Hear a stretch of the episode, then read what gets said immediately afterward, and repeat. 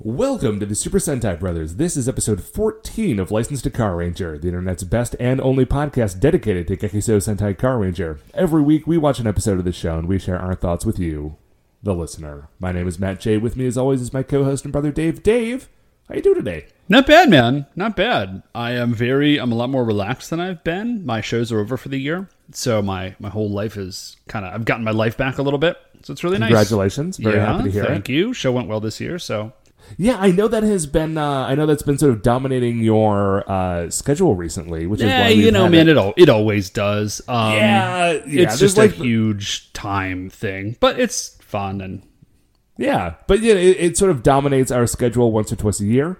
Um, it has been it's been a couple of weeks since we've done a regular episode. yeah, it actually has been. It feels it's good to get back in the saddle. I think I think since we have done it, the the crocuses have uh, bloomed and then gone away. The daffodils are now out. The the, the trees are budding. Dave, uh, WrestleMania has come and gone, so it's Uh, all the traditional spring. signs of spring.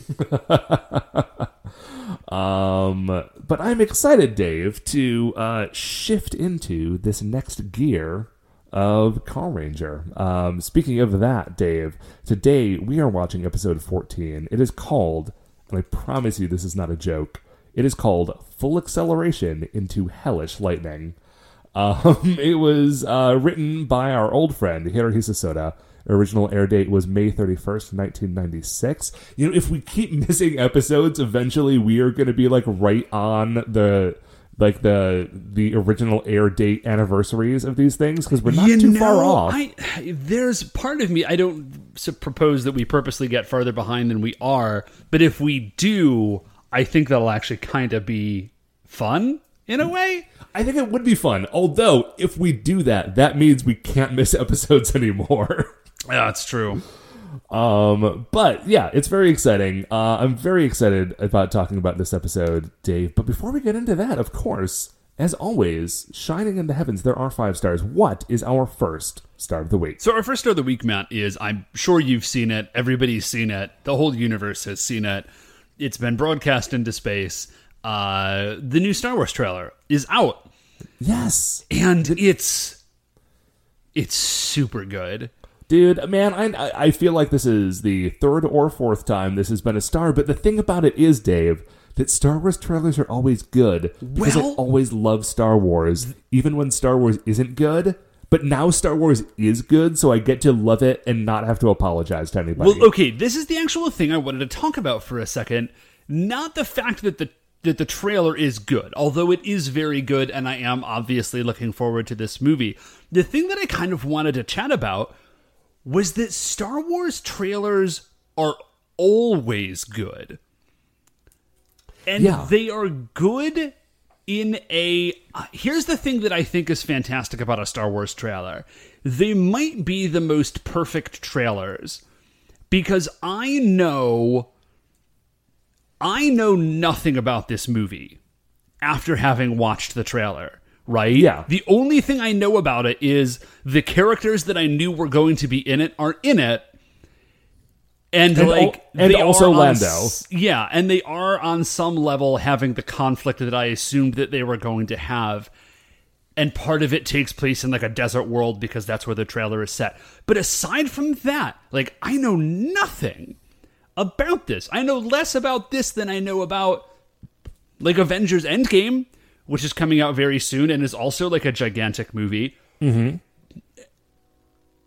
which I'm also excited about. which I'm also very excited about, obviously. also, man, good trailers for Endgame going on. Yeah, they are very good trailers for Endgame, but not as good as the Star Wars trailers. Yes, although, man, okay, let's let's continue to talk about Star Wars. I do have a brief coda on the end of this discussion that I want to say about the the new Avengers trailers. For sure. And so the thing that I was wondering is like, is it just that they just make very good trailers for these movies because they know it's a super important thing? And I don't think it's just that because obviously Star Wars and Marvel are both owned by Disney. So they've mm-hmm. both got like, they've, I would assume they have like their best people, the best trailer man in the business working on these things. Oh man, And you, I- you, you gotta love a good trailer, man. And here's what I'm thinking. I I think it's just gotta be something about Star Wars specifically.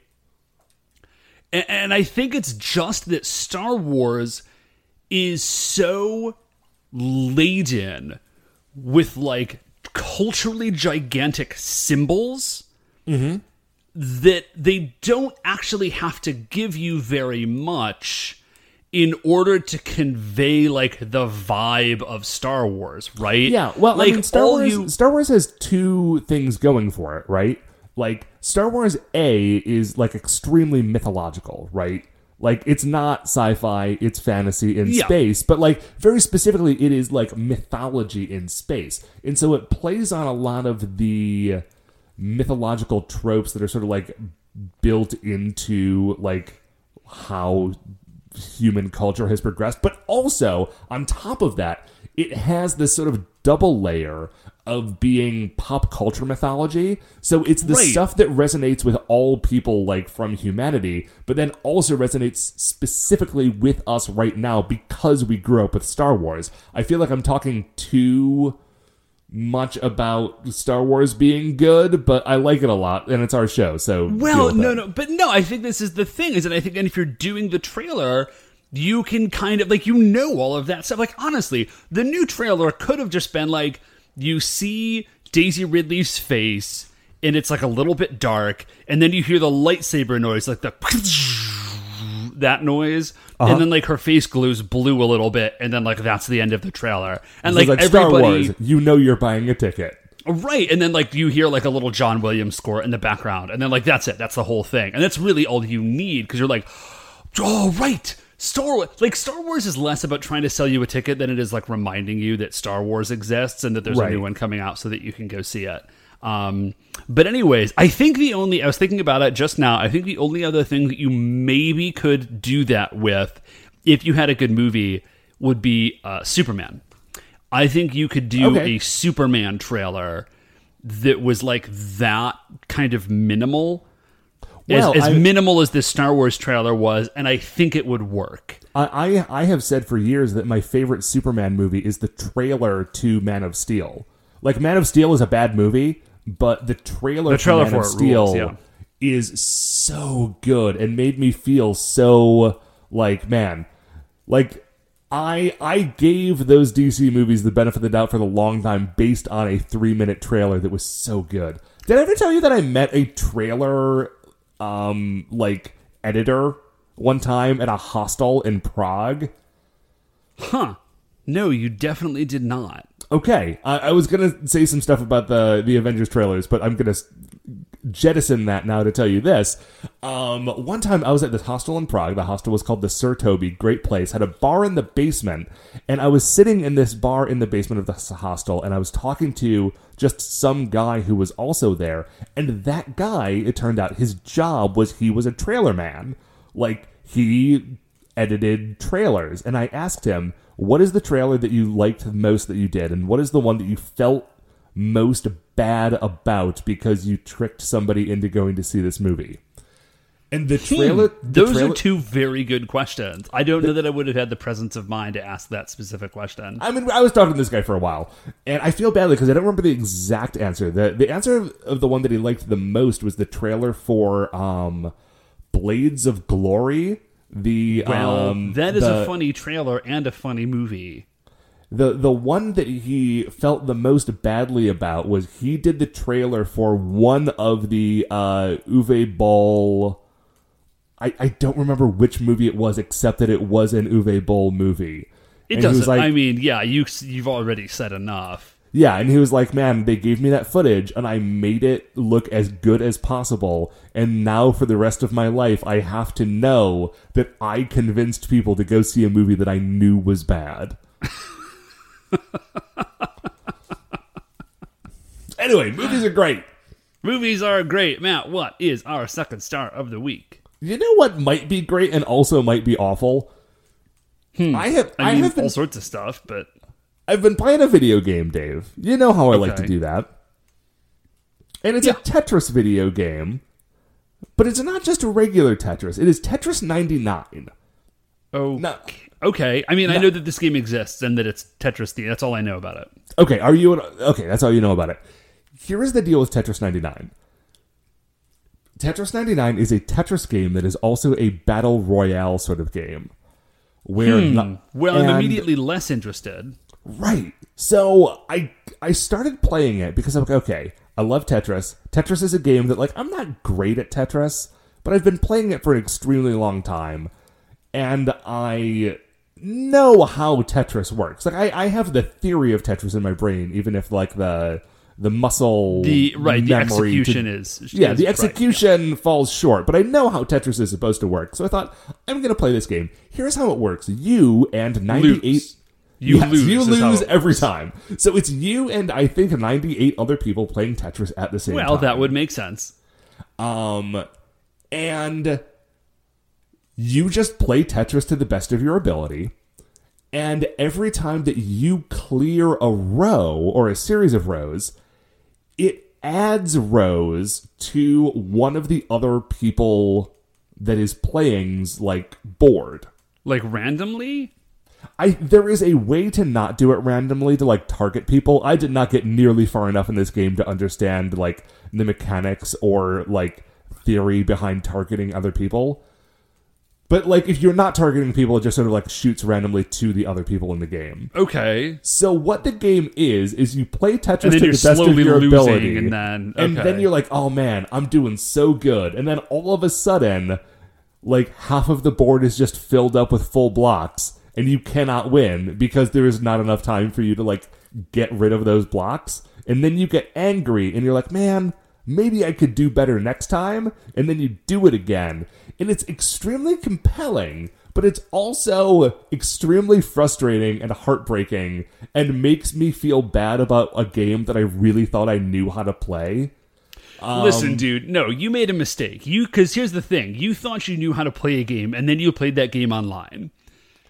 Yes, that is always the problem, right? Like I it is a game like I have been playing Tetris for what? I'm 34 years old. Let's say that I've been playing since I was 14. I'm sure I've played before I was 14. That's two solid decades of Tetris, and I mm-hmm. still am bad at this game. Listen, yeah, I mean, uh, no, Matt, you're not. It's not necessarily that you're bad. You're just not internet good. You're not as good as somebody who has made this their part and or full time job. Like, don't feel bad about yourself. Like I, I used to play Tetris in class in college. Like there there were notes that I should have taken about Russian history that I never did because I was playing Tetris. And yet I still am not good enough to compete with these people and it drives me crazy because if that's the case I should have just learned more about Russian history. Like I shouldn't have wasted the time. Anyway, Russian history is good, and I guess that Tetris is actually part of it. Uh, so that's that's all sort of full circle. Dave, what is our third star of the week? So our third star of the week, Matt, is uh, it's a it's a vaguely woodworking thing. Okay. So I um I've been working on this project for the twins, and they they love the monkey bars at the playground, and they don't. Obviously, we don't live at a playground. Sure. And so I'm making them some little monkey bars that will live inside the house oh, fun. that they can play on, which will be cool. And so I'm like building this thing, and I'm like, oh, like I'll, you know, let me smooth it out. I got this plane to like level things out, and I'm like, man, this this plane is not working super well. Like, let me go online, and I've I've kind of set it up as as best I know how. So like, clearly I'm doing, you know, clearly I'm doing something wrong. Mm-hmm. So like, let me go online and I'll find some videos of just like how do you make a plane be better at its its job. right. And so the the quick version of it is that I have discovered is sharpening. Like you just have to sharpen it like a lot more than you would think you would. And there's some other things you have to do. But I have started to go down and I've stopped myself, but I have started to like research the rabbit hole of sharpening things Ooh, I feel like that is a deep rabbit hole. dude it's it is extraordinarily deep like so much deeper than you would possibly think i mean except no you just you did just say that you thought it would went really deep it goes I'm I'm I'm incredibly sure that even though I think it goes deep, it goes way deeper than I'm thinking that it goes. I mean, listen, this is this is the era of the internet, and so you know that like there are just whole forums dedicated to this. And now, uh, thankfully, I have not spent this much money. I did a little research and I managed to sort of like uh, rig some stuff up for for fairly cheap. But it would, you could very easily drop the thousands, thousands of dollars That's so Not- many dollars. thousand Matt, insane amounts of money on on these things.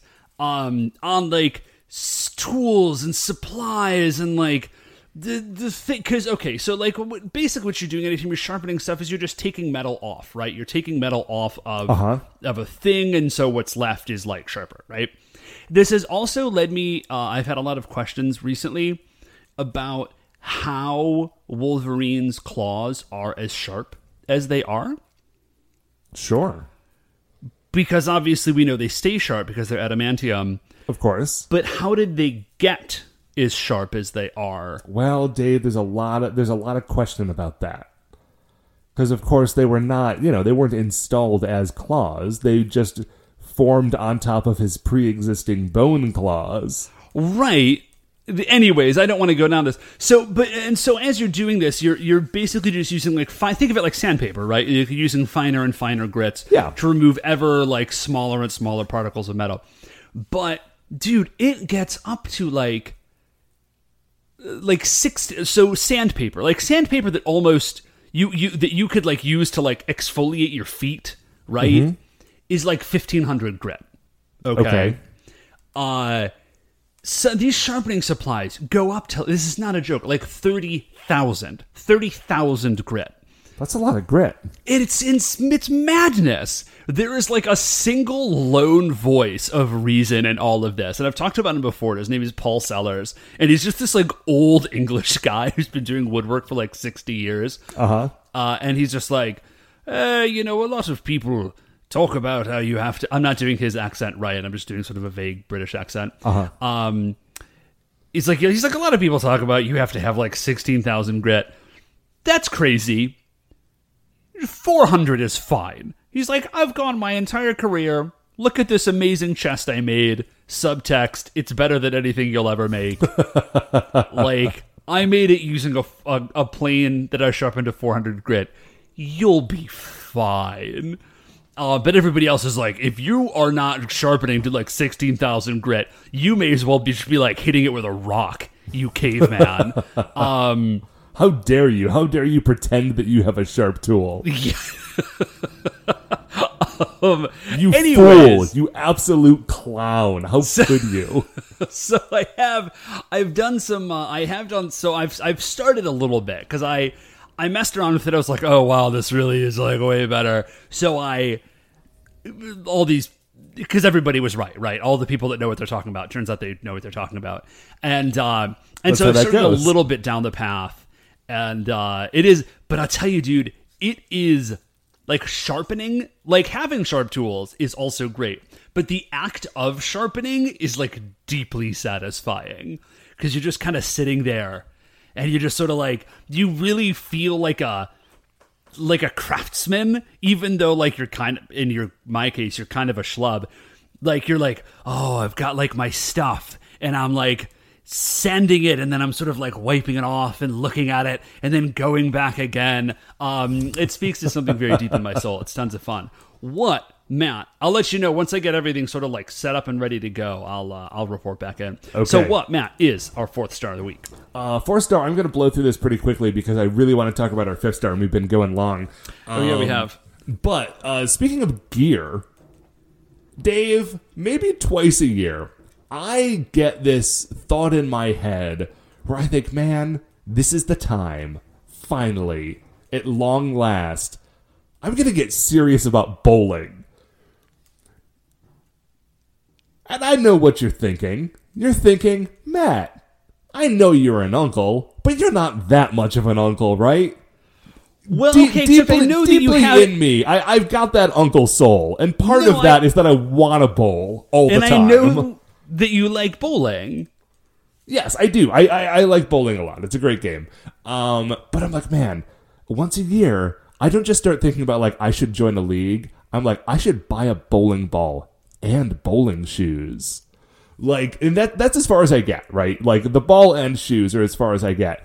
And then I go online and I start to look for like, man, I can buy this. This stuff is for sale. People buy it all the time. There's a whole industry about, around this.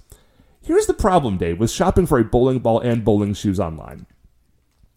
Is that the aesthetic of bowling that I have grown to appreciate over the years mm-hmm. is the aesthetic of the of the bowling alley, right? You go, you get the shoes. The shoes are like three different colors, and they look like a ska clown wore them one mm-hmm. time. Yeah. And then the bowling ball is just like one one color and it has the number of how many pounds the ball weighs like imprinted on the ball. And like that that is what I want. But when you go to buy a bowling ball and bowling shoes online, that is not what you find. In fact, you need to go out of your way to find something that looks that basic. Because if you want to buy a bowling ball online, bare minimum, you're buying something that looks like a like a galaxy, like a galaxy made out of cosmic fire. Mike, okay, And that's my entry question- level. Yeah, real question, real quick though. Can you buy a replica Carmine the Bowler bowling ball like from the Mystery Man? Dave, the answer is absolutely. 100% you can buy that. But I feel like you can't like like spiritually you cannot buy that until you are a good bowler. Like that is not the first bowling ball that you buy because if you sh- if I showed up to a bowling league with a like a big clear ball with a skull in it and then I barely broke a 100, like I could never go to that bowling alley again.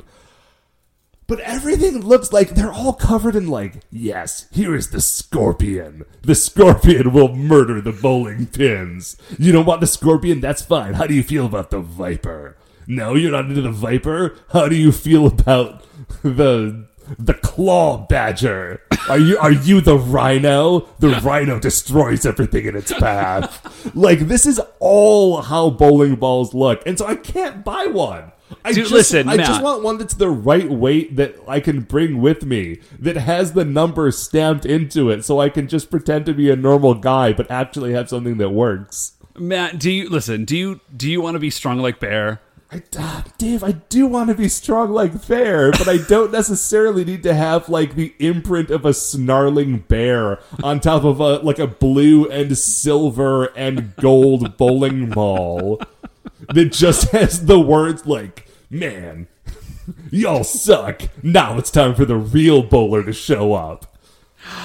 Listen, I am sure. Okay, I think you're going about this backwards, Matt. You've got to go to a league and just like go to a league, join like a pickup league or something, and tell them like, "Hey, listen, man, uh, I kind of want to get into this, but like, I'm not in the market for the scorpion, Right. So like, where where can I go?" And I'm sure some kindly soul, probably named Stew, will be able to help you out. Right. Like I I don't need to buy a bowling like in D&D terms. I do not need to buy the delayed blast fireball of bowling balls. I just want to buy like a second level spell, right? Like that's Right. not unreasonable.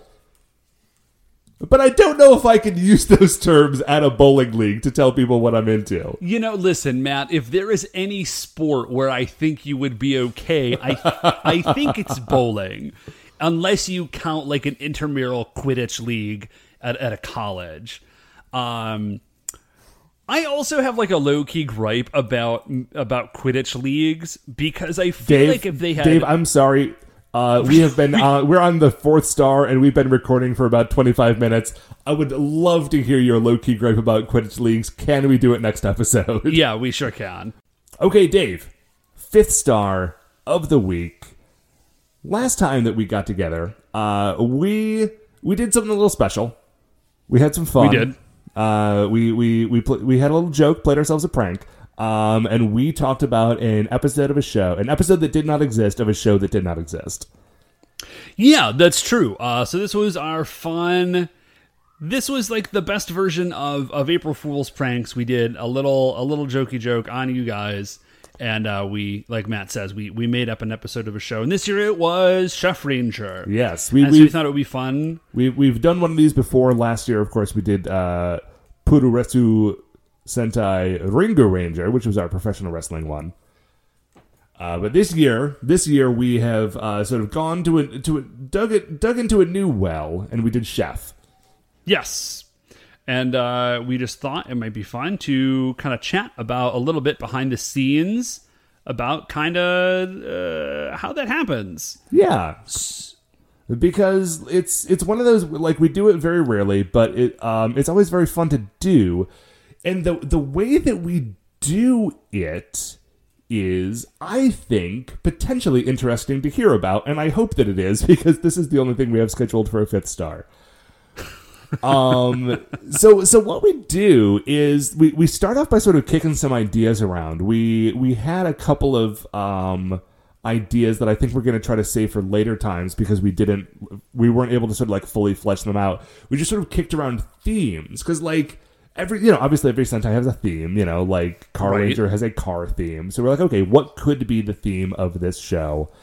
And we we went through a couple of things before we landed on the chef rangers. And the thing about picking a theme is like you need to find something where there's enough variety right? Where like each individual person can kind of have their own thing. And you can even if we're not doing all 50 episodes obviously we can build it out in such a way that it seems like there could have been 50 episodes of it Yeah, like there's kind of a sweet spot. And also I feel like we do uh maybe overly constrict ourselves a little bit because it is weirdly important to me and I think to you that whatever concept we come up with, as you mentioned, could theoretically work for an entire season. Yeah, and and there's a as you say, there's a sweet spot because like you want to have it be good, right? Like you want to have it be internally consistent, but what you don't want to do is forget the fact that like if this were a show, it would be a Sentai show, and so the theme would only sort of half make sense.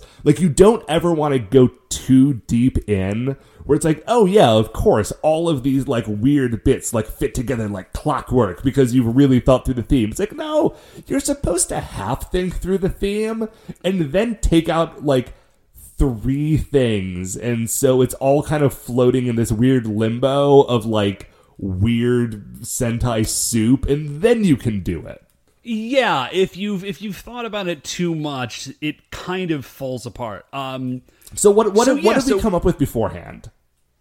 So, well, okay, if you are not like super up on the the lore of this, uh basically we did not just do Chef Ranger, we did Iron Chef Ranger. Oh, yeah, very Uh, specifically. We, yeah, we straight up yoinked all the names and actually a lot of the Ranger colors from the old original uh, Iron Chef uh, uh, Japanese Iron Chef show. Yeah, not So not like all the Chen. Kenichi, Yeah, our Yellow Ranger was just that was Iron Chef Chinese was Chen Kenichi. the the the the French chef ranger was a Hiroyuki based on Hiroyuki Sakai, uh, and then we we did kind of uh, get some like slant rhyme versions of names so that we could get two uh, female rangers in there because we didn't want a team of all dudes and all of the Oh Iron yeah, Chef yeah, yeah. dudes. Um, but aside from that, we kept uh, most of the same colors uh, that the that the chefs themselves like wore on the show. So the only switch up we did was uh, Iron Chef Japan was usually like blue and gray, and Iron Chef French was red, and we flipped those because of course we felt like Iron Chef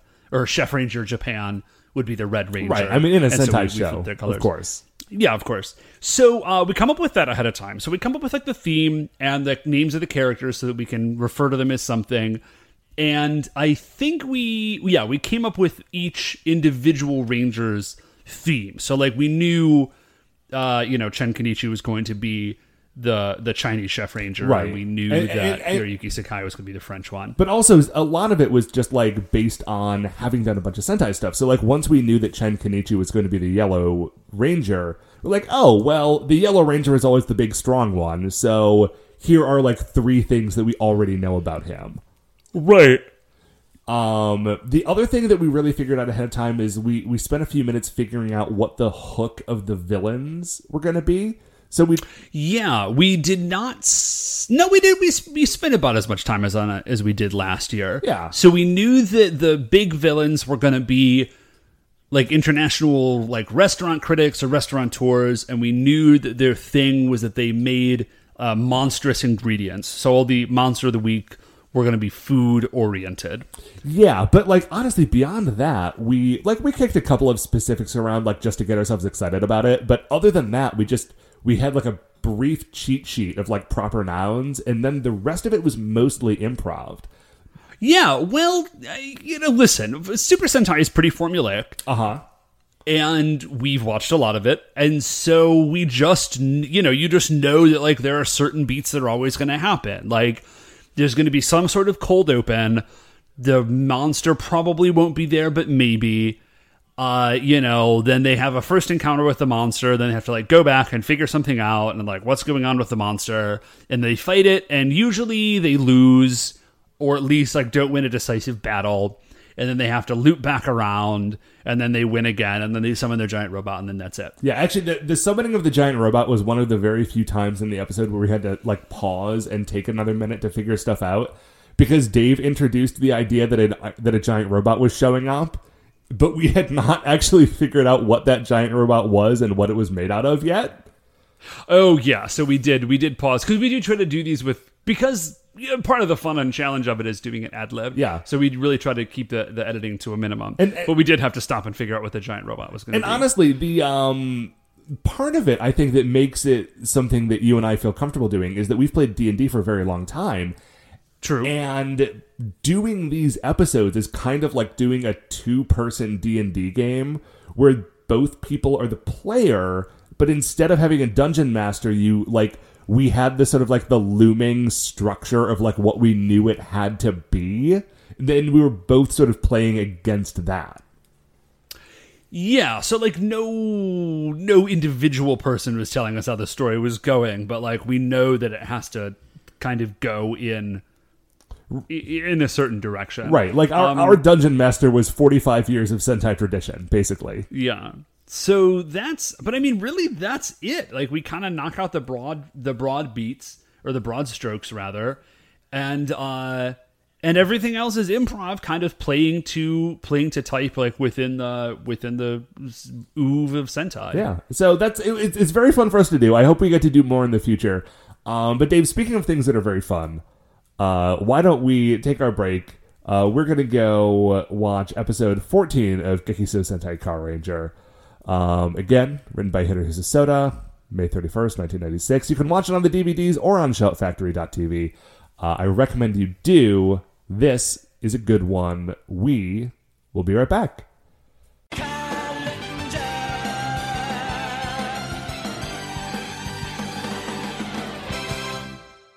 Okay, we are back. Dave, episode 14, full acceleration to Hellish Lightning. Maybe the most metal title that we've gotten so far. I think not only out of Car Ranger, but maybe all of Sentai that that I can remember. I don't remember anything that sort of like Rammstein esque uh, before Big this. fan. I don't just heads up. I don't know metal bands. I've got like Rammstein and Judas Priest. say, that was an interesting pull. and uh, those that's who I've got. Uh, Sabbath, I guess Black Sabbath is a. Are they like metal? Are they like proto metal? Are they Uh, like I- what? Are they a primordial soup from which metal springs? I was going to say ooze, but yeah. Okay, yeah, that would make sense. Uh, so, anyways, so this episode opens up on Minoru selling. he's at a okay. racetrack. Dave, Sorry, I hate I hate to interrupt you already, please. but this episode opens with a new opening. Oh, you know what, dude? I had a ton of trouble watching this episode. Like my internet was all janky, and so I skipped over it because I Oh, was dude. like, if this is going to be janky, I don't want to waste time Okay. on an opening. Here's the thing. Uh, pay attention next episode then, because not only is there a new opening like video sequence, Okay, they've actually remixed the song. no kidding. Yeah, and like it's not that different, right? Like if it had been a couple of weeks since you'd seen an episode, you might not immediately notice. But yeah, they remixed the song, kind of like sped it up a little bit and recut all of the video stuff for it. Um, and apparently, this was the first time in Super Sentai that they had done that. The first and one of two only times that they've done it. Oh. Well, I dig it. So, That's cool. yeah. I mean, I mean, anyway, I don't dig not it. to not to derail too much, but I wanted, in, in case someone is coming to this show for like, I desperately need to get all the details about Car Ranger. I did not want to let that bit of trivia pass us by. Well, thank you, Matt. Uh, no, I'll be. Uh, I'll check it out next time. So, after what is apparently a very good opening sequence that I will check out at some point in the future, uh, the episode opens at a racetrack, and Minoru is there. And this seems weird to me because he's selling like an, as far as I can tell, like an illegal fuel additive that he says will boost your engine's power by a million. I think he says a million percent. He does. This this turns out to be a lie. Yeah, this is definitely a lie. to pretty quickly, but he Uh, is. And plus, he is at a go kart racetrack. Yeah. this is not like NASCAR. This these are children. I want to say, I think boosting the power of a go kart by a million percent, boosting the power of any vehicle by a million percent, has got to be just extraordinarily dangerous. And given Oh, that he is at It As is you say. astonishingly irresponsible. a child's a child's recreational driving area, this is wildly irresponsible. Uh, also, so here's my my I'm my theory on this is that this is a side hustle for Minoru because Pegasus Motors does not do this like isn't their thing. They're not a chemical company. They're like an engineering firm. So if if Minoru has access to like ridiculously powerful, they're not actually. But like if he has access to fuel additive supplements, this has got he has joined an MLM. He's joined a multi-level marketing thing. like this is him on his hustle. He's on his day off. He's trying to make some extra bucks. Um okay, here here's my theory on it, Dave. Is that you know you've got you've got all five car rangers, right? Like right. uh like Kyosuke is the test driver. Um then you know you've got like your mechanic, you've got your accountant, you've got your right, you've got the whole you got the whole thing. design person. Who has come up with this thing? Dave, if this is like making cars go supernaturally fast, then it must involve the magic of car magic. I feel like this is something that Dapu has created and that he and Minoru are like working a side This is a okay, got it. So me so Dapu is his upline in Yes. this case. That is his supplier. so he shows up. Um, so he's trying to like nobody's biting. Well, uh, nobody except uh, Zelmoda, Lieutenant Zelmoda of the Reckless Driving Tribe, the Bazook Reckless Driving Tribe, just shows up at the at the thing at the go kart race, and he says, "Oh, it'll boost my power by a million percent." Eh, like hook me up. Does not recognize Minoru. Well, I mean, why would he? Because he's never met Minoru outside of him being the Green Racer. Right, right, right. Well, just you know, this is a. I actually thought it was fun. This is a, you know, this is a secret identities season. Some seasons have secret identities, some don't, and this one is. So he's like, "Yeah, hook me up. Like, I'll buy your whole case." Um, he says, "I'm trying to break the speed barrier," and I think if you were just a writer that's like a fun thing to say. If you were a viewer who's really into Flash comics, this has taken on a whole different. That statement takes on a whole different vibe, but it carries through. This is a very Flash esque episode of Super Sentai. It really is, right? And and also this does come after this definitely happens after Infinite Crisis. I'm sorry, Crisis on Infinite Worlds. Um I, it does not happen before I don't think that like the the Mark Waid run on the Flash where like he really explores the Speed Force stuff. Mm-hmm. But like there, there there must have been something Like to it's this, not right? impossible. It's not impossible, is what you're saying. Yes. That who is it that wrote this one? It's our uh, Yoshino, right? yes. Yeah, it is not impossible that Yoshino like read some No, flash I'm sorry. books. This is this like, is here. Here's a soda. Oh, sorry. It's so it is not impossible that uh, Hirohisa Soda picked up some flash books. It was like I can probably cops. I don't think anybody will. No, yeah, I can do this. Yeah. Uh, well, okay. Well, we'll hit some more of this later. Speaking of Do you still watch the Flash TV show? You know, I, I have fallen off on it. I really liked the show, but I'm not good at keeping up with TV shows. I also I'm like two seasons behind, and it's again not because I don't. We've talked about how much I love this show. It's a great show. I just don't watch TV anymore, like basically ever. I just don't have time. So, I, I watch one show regularly, and it's this one. Honestly. so anyways, um, So Zelmoda, he he, Yeah. co- he shows up. He's like, "Man, if this is going to boost my speed by a million percent, I want it." Hey, also, are you telling the truth? Does it do it? And Minoru is like still in salesman mode because he doesn't want to like break his secret identity. He's like, "Well, okay, here's the deal. Actually, it will increase your speed by ten percent." But man, it's gonna feel so good. It's gonna feel like it's a million percent. Zelmoda just says, "Good enough for me." Uh, he takes it. Minoru, I just, I love. He just, he's like, "Hey, hey, hey, uh, you do need to pay for that." Yes. So he doesn't just let the evil space villain, who is his mortal enemy, roll. He's like, "I do, I do need that cold hard cash." I do need one million yen, please. Yeah. So he pays him with like dimes. Uh, he just like turns the Wumper bucket upside down and just starts dumping money into his hands, um, which Mitaru is like disturbed by. So Zelmoda, the next thing we see is Zelmoda, and he's on his bike and he is racing. He's got a truly unique bike helmet. I Yes, the- appreciate. it seems weird to me that he has a bike helmet. Aside from the fact that I think they're just trying to be responsible role models, like for the actual children who watch the show. Right. Like, he, of course, is a reckless driver, but the writers of the show are not. And so they put him in a bike helmet. But Zelmoda's head is in horrible shape. You know, it's a, it's, It's a like a horrible, weird- twisted monster head. Yeah. And so his helmet is like this.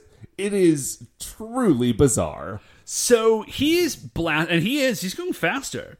It's like whatever the supplement is that Minoru has given him, like it does work. Well, And so- knows his stuff. Yeah, so Zelmoda's flying by.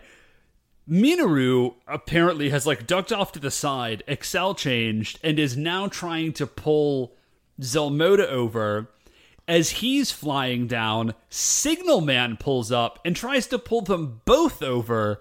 Signalman, I love you. I do, I would love if you paid some kind of attention to your surroundings. Right. Signal Man is very black and white. He does not care who is speeding. He just cares that he has seen people speeding and he needs to give them citations. is he just okay signal man lawful good then i would say Yeah. right like i think that's actually a really good that's a very good definition of lawful good like i'm, I'm sorry i know we're allies but you did break the law and i need to give you a space ticket So, so Minoru is like, listen, I understand what you're trying to do, but please look in front of us a little bit. Zelmoda is driving so quickly, and we need to do something about it. Yeah. So Zelmoda's he's he's racing, and I think uh, it, we took a minute between our, our timing got weird this week, guys. Sorry, Matt. Is he is this voiceover where he is talking about the Baki Baki legend? No, okay, so here is what happens. We next cut to um, the BB Saloon on Barabarian, right? That's right. So this is like a flashback moment. right. Well, no, I think they are watching him do this on their like uh, on their monitors. That's right. That's right. Thank you. And and uh, inventor Grotch is like, man, why is he so dedicated to going like just a little bit faster? He's really pushing it. Right. Like I And that- I dig it, but And all of a sudden, President Dynamo is like, oh my gosh, he's I know what he's doing. He's going for it. He's he's going the distance. He is going for speed.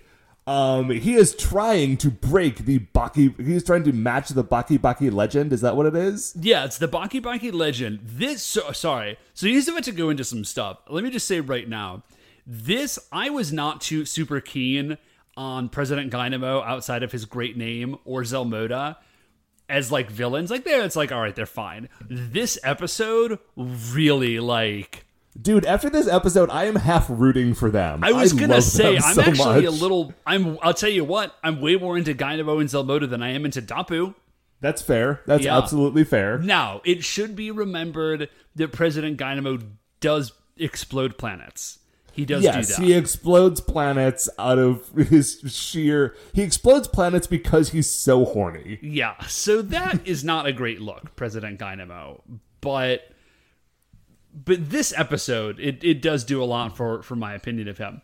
So he's like so Dynamo explains. He says the Baki Baki legend is a speed barrier that has never been broken. Yes. And legend says that whoever breaks that barrier will become a hero with unbelievable powers. Right. And, And, as he is saying this, we see a like montage of painted images of Zelmoda having been transformed into like a Godzilla style kaiju, but like very definitely still Zelmoda with his weird head, just crushing the Car Rangers. And President Gundamos is like, oh, I get it. Now that Signal Man is here, Zelmoda is worried that we're not going to win.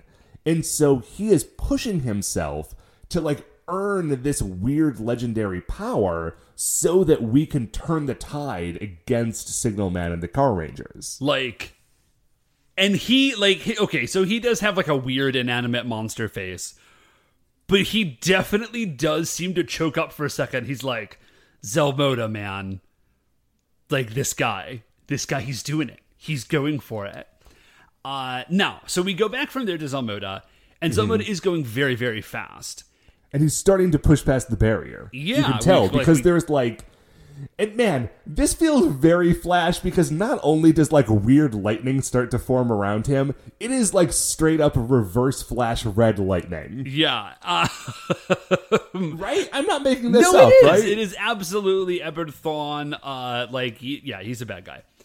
And so, as he is going, uh, it it creates this like the lightning and whatever. It creates like a whirlwind behind him of of energy, I guess, or wind or something, and it flies up into the sky, and it immediately creates a thunderstorm, which blasts Zelmoda.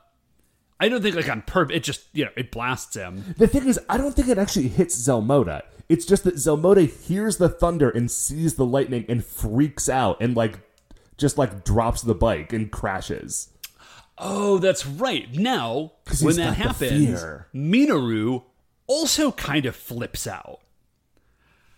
Yes, but Like, he is he a little just- bit he's super behind, scared. so he's not like Yeah. he's not like in he's not in the blast zone of the lightning. So he and Signalman show up to where Zelmoda has crashed, and Signal Man is like, "Man, what happened to you?" And Minoru, because Minoru is amazing, says, "Oh, well, of course. What's happened here is that he's so terrified of the Green Racer that he wasn't even able to continue to run away from us."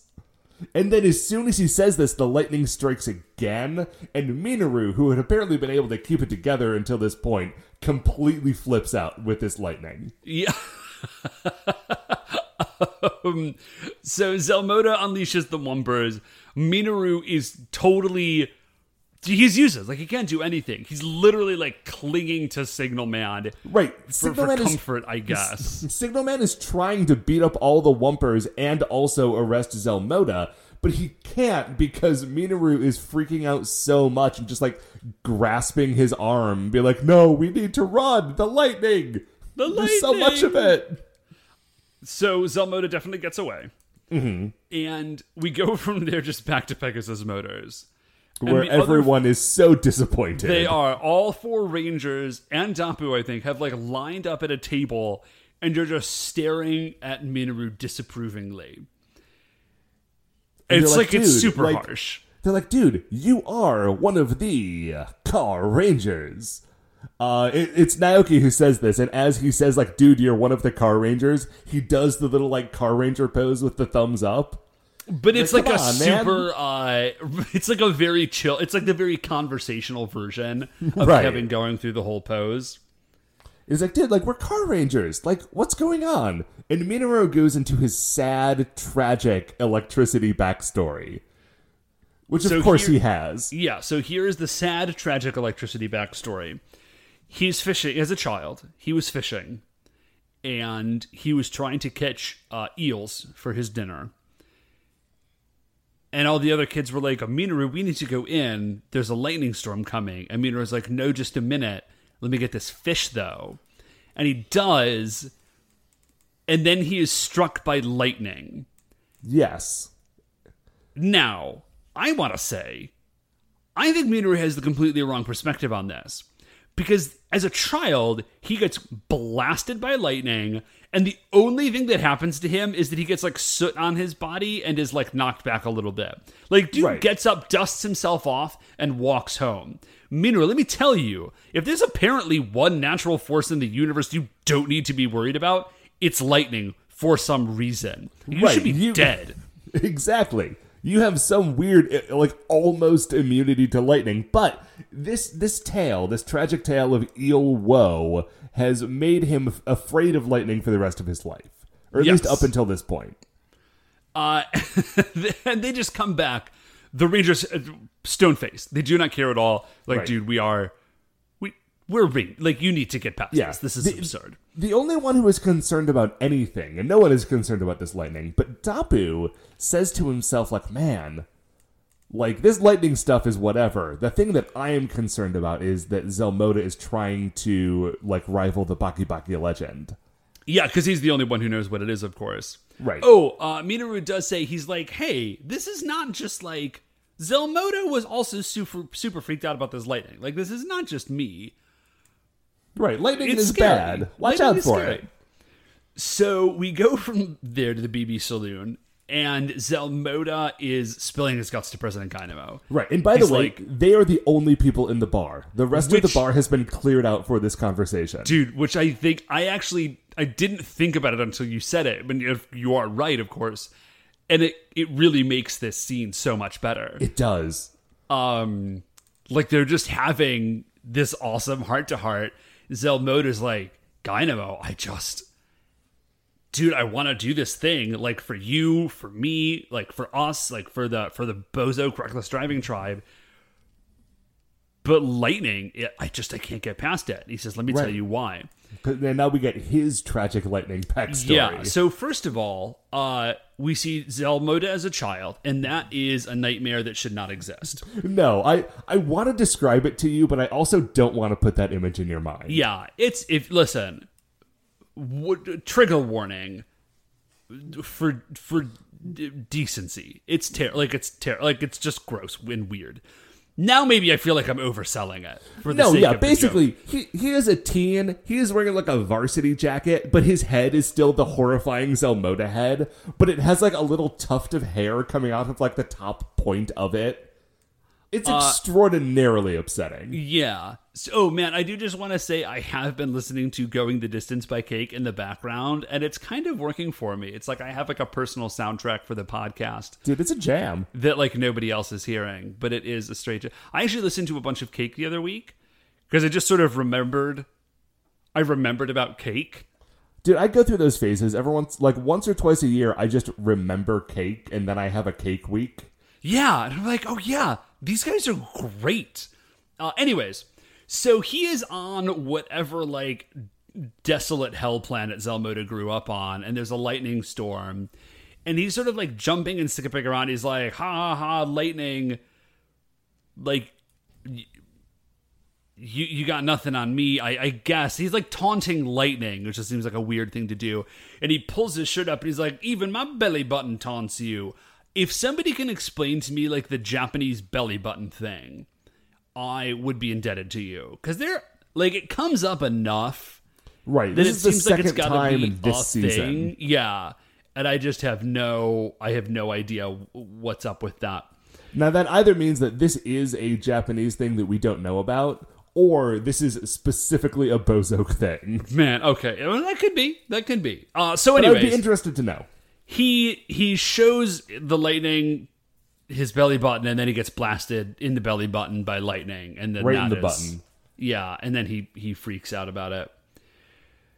So and he's like dude every time i'm i'm close to breaking the barrier I, I it creates lightning. Like it's just like the act of doing this creates lightning and then i get says like freaked out. once, like once I hit that speed, what happens is that like it creates turbulence in the air and that turbulence like kicks up the atmosphere and makes a thunderstorm so every time i try to break this barrier i'm gonna run into the same lightning problem because the thing was that Dynamo was like oh like listen i totally understand being afraid of lightning but don't worry lightning doesn't come around a lot like that's a pretty uncommon phenomenon He's you're really like, no, this it." it actually happens every single time. And the guy was like, listen, we're in this together, like you and me, Zelmoda. And then we get a flashback. like even if it's just the two of us we are a team Right. And we get this awesome flashback of them like basically as like it's the same costumes. But as like young President Dynamo and young Zelmoda just like raising hell on the space highways. like and, back when being- they were like when the Bozoke was just the two of them uh, and they had like a flag and they're just like super bros. yeah and there's this moment at the end of the flashback where like they had been fighting people in space and they're like kind of beaten up like you can tell that they are damaged because they're wearing some bandages Yeah. but that they had ultimately been triumphant over what they were doing and they're like you know struggling to like give each other a bro high five and they were like yes no matter what happens the two of us we will raise our flag over this galaxy and it's so good these guys rule i did not Yeah. know how much these guys ruled until this episode and now i'm gonna be super bummed when one or both of them get exploded Yeah. So President Gunn was like, Zelmoda, like, it's you and me. It's always been you and me. Like, I'll do it. Like, Right. Like, let me borrow your bike because, like, you you've got the kick in a spike, I guess. Right. Like- Like, like, like I can't let you take all of the risks. Like, I know that you want to take the risks because I'm the leader, and so like I need to be safe. But like, But we're I- like, we're the I- I- reckless driving tribe, dude. Like, I'll I'll do it. right. Like, I can't let you take all the risks. Like, I also need to be able to do this for you, for us, for the Bozoke. And so looks at him. He's like, "You would be willing to go that far for me? That's amazing." And then he jacks him in the face and knocks him out. Yes. And then he runs back to Earth. He's like, this is my mission. I will accomplish it. I will Like do it for four. you and for me, and it's going to be amazing. Oh I've my got gosh, to make this so happen. good. Um, so he so he goes down, and uh, basically he does it. Right, like this moment has been enough of a pep talk that Zelmoda just no longer fears the lightning, or rather, he is able to work through his fear to make it happen. Yeah. So he does it. He breaks the Baki Baki barrier. Here's my only problem with this episode. Okay. I feel like this this whole thing should have been like a much this episode is like man, I'm going to say like 30 episodes early. They should Yeah, have kept this ya. one in their back pocket and made what is about to happen like a much much bigger thing like for the end of the season rather than having it be like a monster of the week this this early on. Um, right, because what happens is that apparently the legend of the like the Baki Baki legend has been misinterpreted because the legendary power is not that Zelmoda is now all powerful. It's that there was a being who existed beyond the Baki Baki legend barrier, like the speed barrier, who has been freed like a like a speed genie, Yeah. which so is amazing. Yeah, so it's It- I I don't want to take that away from this. This is great. No, yeah, I, no, no, no. I, it's it's super great. It's so great. Like again, my only problem with it is that they they didn't do enough with this fantastic idea that they had. So here is what this creature is. It's called Electina. Ele- Electina. Ela Right? Quinta. Elequinta, that's right. Right. It's Elequinta. And Elequinta is if there was a version of the Flash from the future where the Flash becomes like an evil warlord and Mm-hmm. gets totally jacked, bro. Uh, Dave, can I can I give an alternate DC Comics explanation as to what this guy looks like? sure. He is like a cross between the Red Tornado and the Thunderbolt from the Justice Society. Oh yeah, that also works really well. Thank you. I I, I, I spent some time on that one. Yeah. So, anyways, so El, El Quinta, right? I, I know it sounds like you're saying La Quinta, like La Quinta Inn, the, Yeah. the hotel chain, and it's very much like that, but it's it's not quite. It's not quite. So El Quinta's like, "Hey, what's up?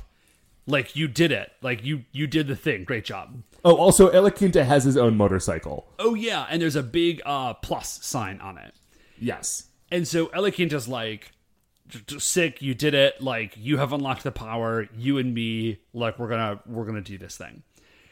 And so he puts like a minus signal symbol on uh, Zelmoda's bike.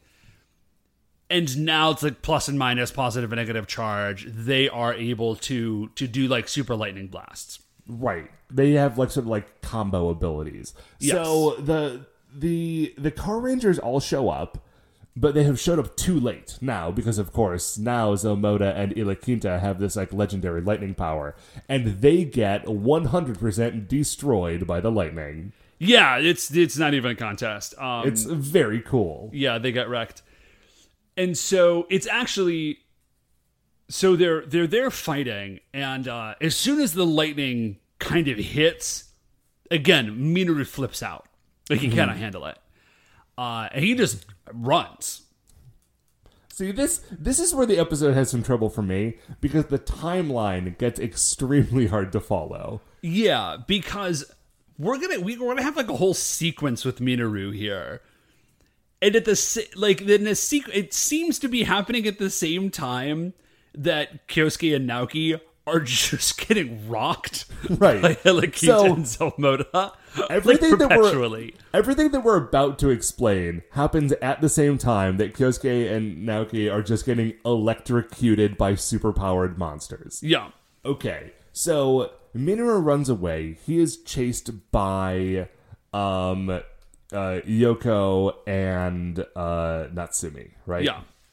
So And they, Dapu. Dapu's on right, the scene. and Dapu has like shown up, and so they run up. and They're just like, dude, what? Like, what is going on? And he's like, man, I told you I have got a thing about lightning. And they're like, get it together. Like, we're the Car Rangers. It's like, yeah, that'd be real cool. I would love to get it together. But you, I may have mentioned, I've got a thing about. They don't call it a phobia because it's rational. Like, I'm just gonna like, you know, I got nothing, man. So so Dapu walks up. He's like, "Listen, man, I get it. Hey, real quick though, could you, for me, as a favor, reach your hand into this bucket?" And Minoru reaches into the bucket. He's like, "Oh, Minoru, guileless, guileless. He's just like, what? Oh yeah, for sure, Like a- Dapu, no problem. like like a child." Dapu, my friend. Like, let me just put this hand. In, let me put my hand in a covered bucket. Great.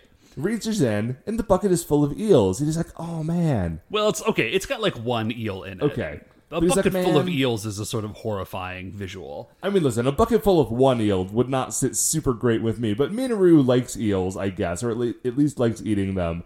And he picks them up. He's like, ah, yes, the noble eel. so delicious. And then he gets electrocuted. right. And Dapu's like, aha, I gotcha. These are electric eels from the Amazon. I'm training you to deal with electricity. Just okay. Just as a side note, these 100 percent are not electric eels. From Oh, the not even a Those little bad bit. boys are gigantic. These are these are eating eels. And Dapu's like, right now you're fine. Like you got shocked by an electric eel. You realized it's not a big deal. You can go fight. Um, Minoru continues to flip out, and he Yes. just like he runs away. The girls are like, Dapu, what? What were you thinking? And he's like, oh, I don't know. It seemed like a good idea at the time. I don't know. I'm an idiot from space. It seems cool. Did you guys? I have car magic, but you guys seem to have forgotten that I am a literal child. Yeah. So, so, So, so uh, we go and back. again. To, as a reminder, at the same time, Kyosuke and Naoki are being electrocuted to death by yeah, we do go Zelmoda back and and, we see see see some of that. So we go from there, and then there's like a little spot in the woods, and Minoru's just sort of wandering around, and he happens upon uh uh Yoko and Natsumi and Dapu, and Dapu, and they're just cooking like- up a little meal. They're just got a campfire campfire They got a little, yeah, they got a little charcoal fire, and they're cooking up some eels. Minoru, because he's a dummy, does not put two and two together. But he's like, oh man, you guys have grilled deal. I love grilled deals. They're like, yeah, we know. You seem kind of down. We've made you some grilled deals. Go to town, buddy. Yeah. So, So just hops in. He starts eating the eels. Yoko is looking at him in a very like, oh boy, this is probably going to go wrong sort of face. But everything's cool. He's eating the eels. He gobbles them down. He's so satisfied. He's having a great afternoon while his friends are being electrocuted to death. yeah. And then Dapu sort of sidles up to him. He's like, hey man, you know what you just ate? It's those electric eels. and at first, Minoru kind of flips out. Right. Oh, also there is there is a like a special effect where he get is being zapped from the inside by the eels he just ate. Yeah, they did not zap them while he was eating them. Just having finished them now. Now that it's just this is like a Bugs Bunny on a cliff. Like now that he knows mm-hmm. they're electric, uh, and so at first he starts to flip out, and then I can't remember who, but one of the three is like, "No, no, no, dude! You like you beat it. You've conquered electricity as eel sonified in in this eel. Like the eel makes electricity. You were scared of electricity, but you ate the eel, so you beat electricity. Yeah. And, And now he totally buys like- into this and now he is like, filled with right." electricity power. I did. I def- I defeated electric all of it. I defeated all of electricity by eating this one eel. It's just like, let's go. And then he does a very good henshin. Yes, he is way too energetic for the remainder of this episode. As though he is like overcharged with power and cannot stand still. So uh, he he he goes back. He joins the fight, and then of course, uh, you know, uh, Yuko and uh, Natsumiju as well. And the, they you know they get some licks in, and then Alakinta, there we go. Alakinta and Zelmoda unleash like another. It's actually a very cool attack. They just start driving around in, in circles, and it's creating this like electricity tornado, Right, uh, and- which is awesome. And everybody else is being affected by the electricity, but Minoru has eaten the eel. And he's so like, no. Well, I think he's just. and he just hulks out, basically. yeah, well, I think this is. It's not really that impressive because we've already established that Minoru, for some reason, is like basically immune to electric blasts. Right. But now So he is- just remembers that. Yes. So he's being zapped by all this electricity and just starts like busting through it and punching Zelmoda in the face. And Zelmoda's like, no, how could this happen? I got the legendary power. And Minoru just says like, dude, I ate some eels. Now I'm good. And to his credit, Zelmoda says, that doesn't make any sense. You're an idiot. so I don't know if the show is trying to tell us that Minoru is in, is invincible to electricity, but he only needs to realize it, or if the show is telling us that Minoru is so dumb that he could like be tricked into thinking that he is invincible. Like his idiocy bends reality around Yeah. itself. Um, well, either way, it works. At Uh, some point, one of them like does like a sick like dirt bike jump towards him to crash into him. He catches them out of the air and throws them and the motorcycle halfway across the quarry. It's extremely good. Yeah, Minoru, it- yeah, he's great in this. So then, uh, Alakinta, he's just like, okay, I'm kind of done with this. So he grabs both motorcycles, like the positive and the negative, and morphs them into like battle wands. Mm-hmm. And just starts using those to blast the Rangers. Well, also he grows. oh, that's right. He grows like by himself. Right, Which and- is super impressed by. He's like, wow, you can just do that? Like you didn't even need to eat any imoyokan. The one thing that, of course, we all know causes people to grow. so he grows giant. Signal Man is furious because he feels as though he should have been asked to give permission for this guy to grow giant. So he summons Sirender, his giant robot. Yeah. So they he summons Sirender. Um, he starts he starts fighting giant Elikinta. It actually doesn't go super well at first uh, because Sirender is entirely made out of metal, which is conductive, and so and has a lot of attacks that. In, well, he's just got the one big one where he shoots like a handcuff at you. Yeah, and so then- like the electricity gets gets, zapped like right. down through the handcuff. But then RV Robo has been summoned and he's on the way. RV Robo also gets summoned by electricity. I'm sorry, not summoned by, zapped by electricity. Everyone else is having a bad time. Minoru's like, dude, don't worry about it. It's just like a little zap. We're all good. Let's murder this fool. Um, and to his credit, that is precisely what they do. yeah. So that's it. That's the end of La Quinta. Yeah. That is the And end I of the really- legendary power. Yeah, I was again. I really feel like they should have tucked this idea away, and this this should have been like a late forties episode, Mm-hmm. and Ella Quinta should have stuck around for a few episodes. Mm-hmm. Um, But what I really like is right after this, before we get to the end of the episode, we have a brief aside back in the Barabar- the BB Saloon on Barabarian, and it's President Dynamo and Zelmoda. And like Zelmoda's plan didn't work, right? Like he knocked out President Dynamo, he did it himself, and it still didn't work. But the two of them were sitting at the bar together, and they're like, "Man, this one didn't work, but you know what? You and me, we're gonna make this happen. Like we're bros till the end. Like, let's murder these fools. um, and again, man, I'm I mean, I, at don't- this point I I'm don't kind want the, of rooting for them. I don't want the Car Rangers to lose, but I also I don't know. Like I, this is the I- most I think in any season that I have been secretly. I guess I'm telling you right now, so it's not a secret that I have been rooting for the villains to get like a face turn at the end and like not get killed. you know, yeah, it's not that I want the Car Rangers to lose because, of course, they're defending Earth, but like, I'm not invested in the Car Rangers winning. You know what I mean? Like, when it was the Jetman, I was just like, yes, I want you guys to win. With at this point, with the Car Rangers, I'm like, well, you guys are gonna win. Like, I, I guess I do because I live on Earth and you're defending Earth, but like, I'm not emotionally invested in you winning in that in that same way. Right, Uh, like so you we- are you are not as cool of a team as President Dynamo and Zelmoda. Yeah.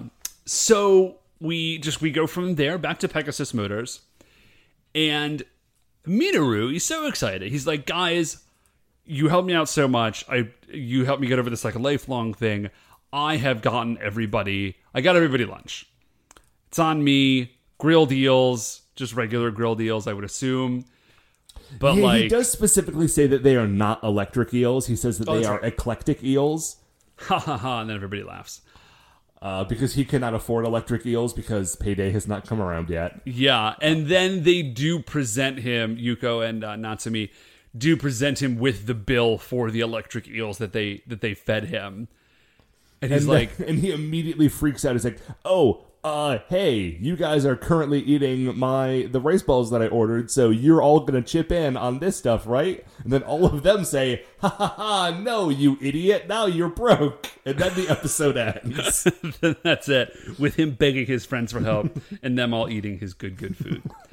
it's an extremely good episode. So, um, yeah, so that Matt is the end of the episode, but of course, it's not the end of our episode. No, Dave, because first you and I need to determine where Ila Quinta falls in the creature royale. And Dave, I love this guy. I okay, I am really into this guy. The only thing that I think he's going to get dinged for, and this doesn't come up a lot, but it does come up occasionally, is like wasted potential. Yeah, it does. I mean, this guy could have, as you said, if he had come up in 30 episodes, he could have been like the penultimate dude of this season. Yeah, like easily, easily. Okay, so you know what? Here's where I think we should start. I think we should start with Iron Mask Choryu. Because I feel like he operates in it like it's that same same vibe for me, right? Super cool villain, has a lot of potential, didn't actually stick around that much. Right. Came um, sort of too early in the season to have the impact that he was suppo- that he could have. So now I think I think Iron Mask Choryu is better than Ella Quinta. Yeah, because the I mean, okay, Ella Quinta is kind, as you say, I think he's equivalent to an Iron Mask Choryu. I think that Ella Quinta is a great example of a character where, like, he is not the, the thrust of the episode, right? Like the plan, like the evil plan to destroy the Car Rangers is not his plan. He Right. is just sort of like a monster that has been summoned to do a thing. But he's a really good version of that. He's got a great look. His origin is very cool. He's like this legendary thing that's been trapped beyond the Speed Force. Um, he is the first and potentially only person in this show to exhibit the ability to grow without eating imoyokan. Like, you know, he's sort of in that zone. Like, he is a good version of. Let's say he is a good version of Thunder from Dairanger. Yes. Yeah, I think that's actually a really good. And I think we can go like well above Thunder, but like he sort of fills that same role. The person that I'm thinking of who is sort of in that Iron Mask Choryu zone, but maybe fills the uh, the same kind of role as Ilaquinta is Meteor Bem. Okay. Yeah, I, I can that make sense? That. It totally makes sense. And I do like LA Quinta quite a bit more than Meteor Bem. Quite a bit more. Okay. So. Did you forget, Dave, that Meteor Bem was a monster made out of a meteor that was specifically immune to Birdonic waves? And that he destroyed the entire like uh, Jet Force base? Okay, those are all. Those things are very cool. Um, LA Quinta has a way cooler look. He does. He absolutely does. So, although actually, although I I said I liked him a lot more, I do like him more. They're only a few spots away. Yeah. So, So between Iron Mask Choryu, we've got Evil Mastermind Genius Kuroda, who I also love. and we've got Baramicron. Baramicron is also really neat. I am actually going to say, I'm going to say beneath Evil Mastermind Genius Kuroda, and but above above Baramicron. Yeah, I, I like that, Dave. So the, so if we put it between those two, then Ila Quinta becomes our new number 39 on the list. That is correct. Now, will I ever be able to say No, his 38. name? 38. 38. Will I ever be able to say his name without accidentally uh, ac- saying La Quinta, like the La Quinta Inn?